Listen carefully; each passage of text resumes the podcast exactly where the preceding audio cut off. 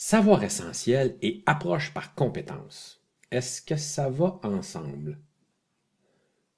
L'approche par compétence, ça implique qu'on enseigne aux élèves les habiletés nécessaires pour qu'ils soient capables de déployer des stratégies et résoudre des problèmes tout seuls. Les savoirs essentiels, ce sont plutôt les petites briques qui composent une discipline. En français, ce sont les verbes, la conjugaison, la syntaxe. En maths, c'est enseigner aux élèves des formules et comment calculer une foule de trucs.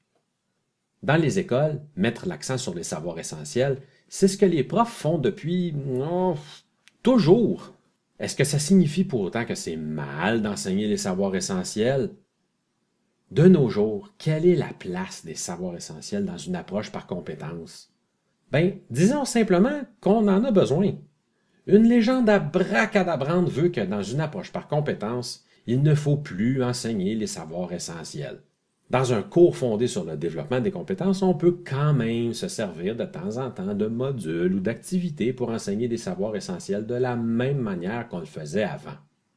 Concrètement, ça veut dire que si vous êtes prof de français, vous donnez quand même une feuille remplie d'exercices de grammaire et que si vous êtes prof de maths, vous distribuez une série d'équations à résoudre. Est-ce qu'on doit vous condamner pour ça? Est-ce que ça fait de vous un réactionnaire? Ben non. L'apprentissage ne s'arrête simplement pas au seul savoir essentiel. Ils ne sont que les petites briques d'un plus gros ouvrage. Une autre manière d'enseigner les savoirs essentiels, c'est justement de les mobiliser quand on développe une compétence à travers une situation d'apprentissage. En gros, les savoirs essentiels constituent la colonne vertébrale de n'importe quel cours axé sur le développement de compétences. C'est simplement un ingrédient, Oh, et j'aime la nourriture. Vous allez donc vous farcir une de mes métaphores alimentaires. Les savoirs essentiels, c'est comme le sucre dans une recette de gâteau. Ça serait vraiment dégueulasse si on mangeait un gros bol de sucre. C'est du gâteau qu'on veut.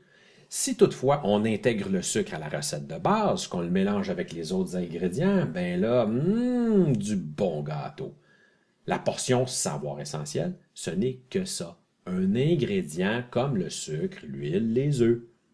L'approche par compétence, c'est comme faire de la cuisine, c'est-à-dire savoir comment mettre tout ça ensemble. Pas d'ingrédients, pas de gâteau.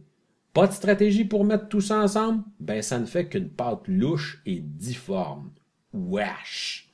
En conclusion, évitons donc d'axer les apprentissages uniquement sur les savoirs essentiels nos élèves les maîtriseront davantage s'ils ont l'occasion de s'en servir dans le cadre d'une situation d'apprentissage ou quand ils mobilisent pour une activité ou un exercice plus traditionnel.